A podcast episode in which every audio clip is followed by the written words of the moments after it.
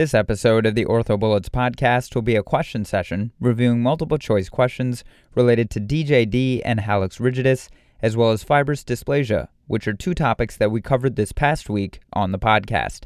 So let's get right into it. We'll start with D J D and Hallux Rigidus, and the first question reads, Hallux Rigidus can lead to which of the following? And the choices are one, everted gait, two, increased push-off, three, Haglund deformity, four, transfer metatarsalgia, and five, flexor hallucis longus rupture.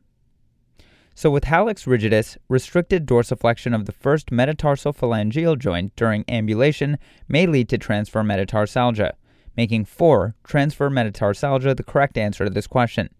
In addition, the patient may have decreased push-off strength and develop an inverted gait. There is no association with flexor hallucis longus rupture or Haglund deformity of the hindfoot. Moving on to the next question. A forty-five-year-old man has a grade four hallux rigidus secondary to a turf toe sustained as a football player in high school. He is an avid golfer and plays tennis on occasion. His activities are severely limited because of pain in his grade toe, and non-surgical management has failed to provide relief. His goal is to be pain-free, continue with his activities, and require no further orthopedic care in the future. What is the best treatment option for this patient? And the choices are one, Keller's excision arthroplasty, two, bipolar replacement, three, cheilectomy and debridement, four, great toe metatarsophalangeal joint fusion, and five, fasciolata interposition graft. So there's been some research about interpositional grafting, whether autologous or allograft, but there is no convincing evidence at this point that there is a better functional outcome than with a grade toe M T P fusion.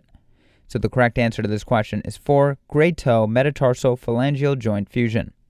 A Keller procedure is not indicated for a young active person.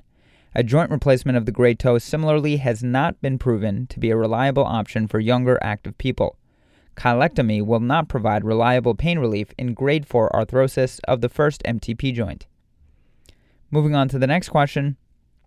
A thirty-two-year-old ballet dancer has chronic early stage two hallux rigidus. Over the past year, she has been treated with several non-surgical options but continues to be increasingly symptomatic.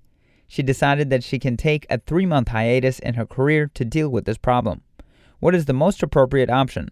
And the choices are one, cheilectomy, debridement, and a Moberg dorsiflexion osteotomy if needed, two, great toe metatarsophalangeal joint fusion, three, Keller excision arthroplasty, four, unipolar replacement, and five, bipolar replacement. So a cheilectomy and a debridement for a stage two hallux rigidus is still the most accepted procedure. Adding a dorsiflexion osteotomy to the proximal phalanges increases the total dorsiflexion of the M T P complex. A great toe fusion for a ballet dancer is a career-ending procedure. There is no evidence in the literature that a unipolar or bipolar replacement will extend a dancer's career or that it's superior to a cheilectomy.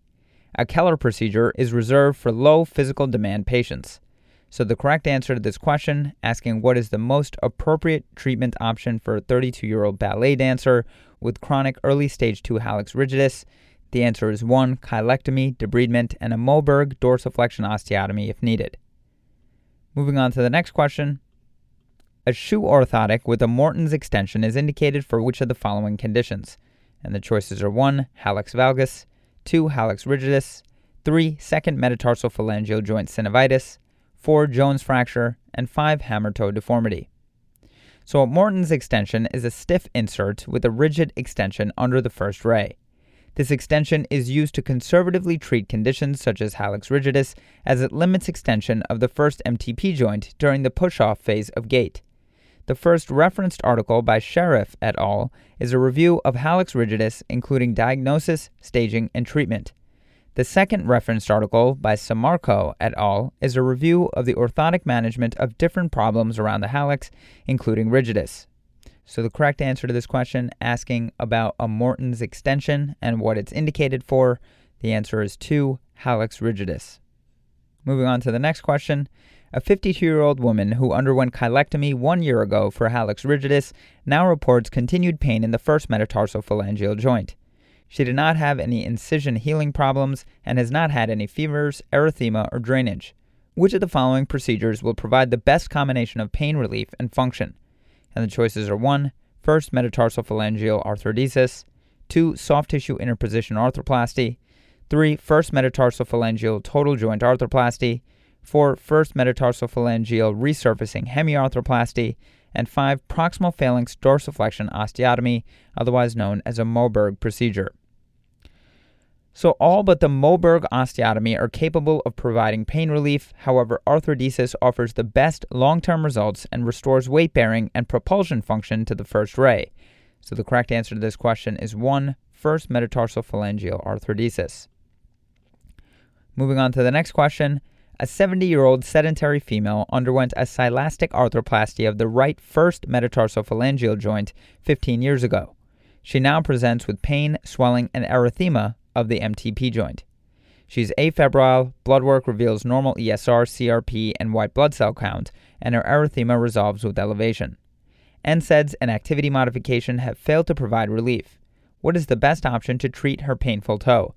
And the choices are one, steroid injection, two, custom-molded orthosis with recessed first metatarsal molding, three, irrigation and debridement and I V antibiotics, four, revision of silastic implant and synovectomy, and five, removal of implant and synovectomy.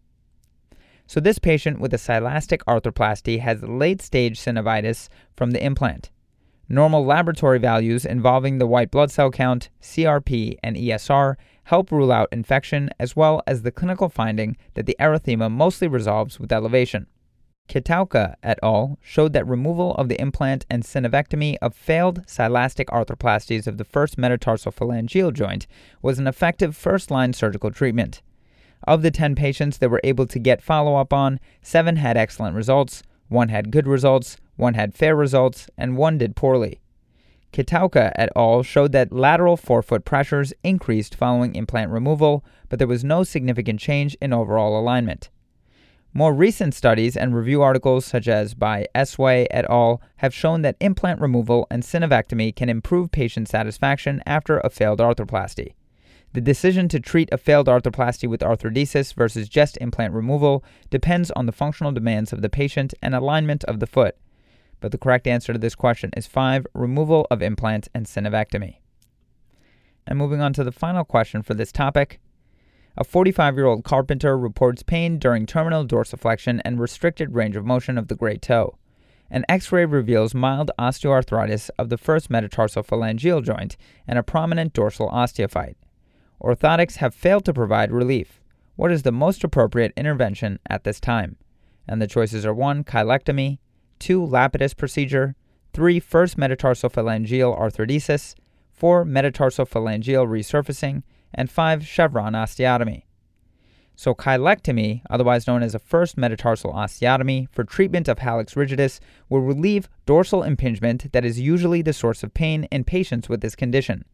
Cheilectomy is recommended for mild to moderate deformity. So the correct answer to this question is one, cheilectomy. Arthrodesis is the treatment of choice following failed cheilectomy or where advanced degenerative changes are present, such as grade four hallux rigidus and grade three, where less than fifty percent of the metatarsal head cartilage remains at the time of surgery. Patients can also try non-operative options such as molded shoe inserts or rocker-bottom shoes. And moving on to the final topic of fibrous dysplasia, the first question reads, what syndrome is characterized by polyostotic fibrous dysplasia, cafe au lait spots with serrated borders, endocrine abnormalities, and unilaterality? And the choices are one, Jaffe-Campanacci syndrome, two, Hunter syndrome, three, Maffucci syndrome, four, multiple hereditary exostosis, and five, McCune-Albright syndrome. So this is a description for McCune-Albright syndrome, making five the correct answer to this question. Jaffe-Campanacci syndrome is characterized by multiple non-ossifying fibromas, cafe au lait spots, and the absence of neurofibromas. Hunter syndrome is a mucopolysaccharidosis and lysosomal storage disease that affects all large joints with pain and decreased range of motion. Maffucci syndrome is associated with multiple hemangiomas and enchondromas. Multiple hereditary exostosis is characterized by the presence of multiple exostoses and is not associated with skin lesions or endocrine abnormalities. Moving on to the next question. A six-year-old patient has McCune-Albright syndrome. A recent bone scan shows three hot lesions in the spine. What is the next most appropriate step in management? And the choices are one, C T of the spine, two A P lateral radiographs of the spine, three A P radiographs of the pelvis, four administration of bisphosphonates, and five endocrine screening. So scoliosis is common in polyostotic fibrous dysplasia and occurs at the levels of the lesions. A plain radiograph of the spine is the best tool to use to assess a curve. If present, a curve may progress into adulthood. Scoliosis can be difficult to determine clinically in this disorder because the pelvis may be causing a compensatory curve secondary to deformity or limb length discrepancy. C T of the spine will determine location in the anterior or posterior elements of the lesion, but location does not correlate to the curve. Endocrinopathy also does not seem to correlate with scoliosis, and bisphosphonates remain a controversial treatment for patients with polyostotic fibrous dysplasia. So the correct answer to this question is two, A P slash lateral radiographs of the spine. Moving on to the next question. A mutation in the G S alpha protein, which is an activating G protein that increases cyclic A M P, results in which of the following diseases? And the choices are one, fibrous dysplasia, two, diastrophic dysplasia, three, cladocranial dysostosis, four, osteogenesis imperfecta, and five, achondroplasia. So fibrous dysplasia is caused by a mutation in the G S alpha protein, which increases cyclic A M P. So the correct answer to this question is one, fibrous dysplasia. Weinstein discusses how fibrous dysplasia and McCune-Albright syndrome result from somatic mutations occurring during early development, resulting in a widespread mosaic of normal and mutant-bearing cells, which predicts that the clinical presentation of each patient is determined by the extent and distribution of abnormal cells. These mutations encode constitutively active forms of G S alpha, the ubiquitously expressed G protein alpha subunit that couples hormone receptors to intracellular cyclic A M P generation. These mutations lead to substitution of amino acid residues that are critical for the intrinsic G T Pase activity that is normally required to deactivate the G protein. To quickly go over the incorrect answers, answer two is incorrect, as diastrophic dysplasia is caused by mutation in the D T D gene, which leads to a defect in the sulfate transport protein. Answer three is incorrect, as cladocranial dysostosis is caused by a mutation in the C B F A one gene, which leads to a defect in intramembranous ossification. Answer four is incorrect, as osteogenesis imperfecta is caused by a mutation in the collagen one A one and collagen one A two genes, which lead to a defect in type one collagen.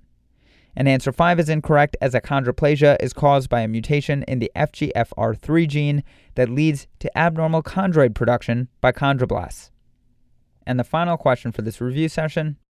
All of the following are characteristic of McCune-Albright syndrome except, and the choices are one, caused by a mutation in the G S alpha subunit, two, cafe au lait spots, three, polyostotic fibrous dysplasia, four, multiple neurofibromas, and five, precocious puberty. So neurofibromas are seen in neurofibromatosis and not associated with McCune-Albright syndrome, making four, multiple neurofibromas, the correct answer to this except question. To quickly review, McCune-Albright syndrome is a condition characterized by one, precocious puberty secondary to endocrine abnormalities, two, cafe au lait spots, and three, polyostotic fibrous dysplasia. Fibrous dysplasia is caused by a mutation in the alpha subunit of stimulatory G protein and leads to activation of C F O S and other proto-oncogenes. DiCaprio et al. Reviewed the pathophysiology, evaluation, and treatment of fibrous dysplasia. As mentioned, fibrous dysplasia is caused by an activating mutation of the G S alpha gene. While most lesions are asymptomatic and found incidentally, symptomatic lesions are best initially managed with medical therapy like bisphosphonates. Patients who fail medical management may require surgical intervention with the use of cortical grafts to augment the structural properties of the involved bone. Parekh et al. Reviewed the molecular biology, presentation, and treatment of patients with fibrous dysplasia. As discussed, the G S alpha mutation causes activation of multiple oncogenes, causing a neoplastic proliferation of fibrous tissue in the bone.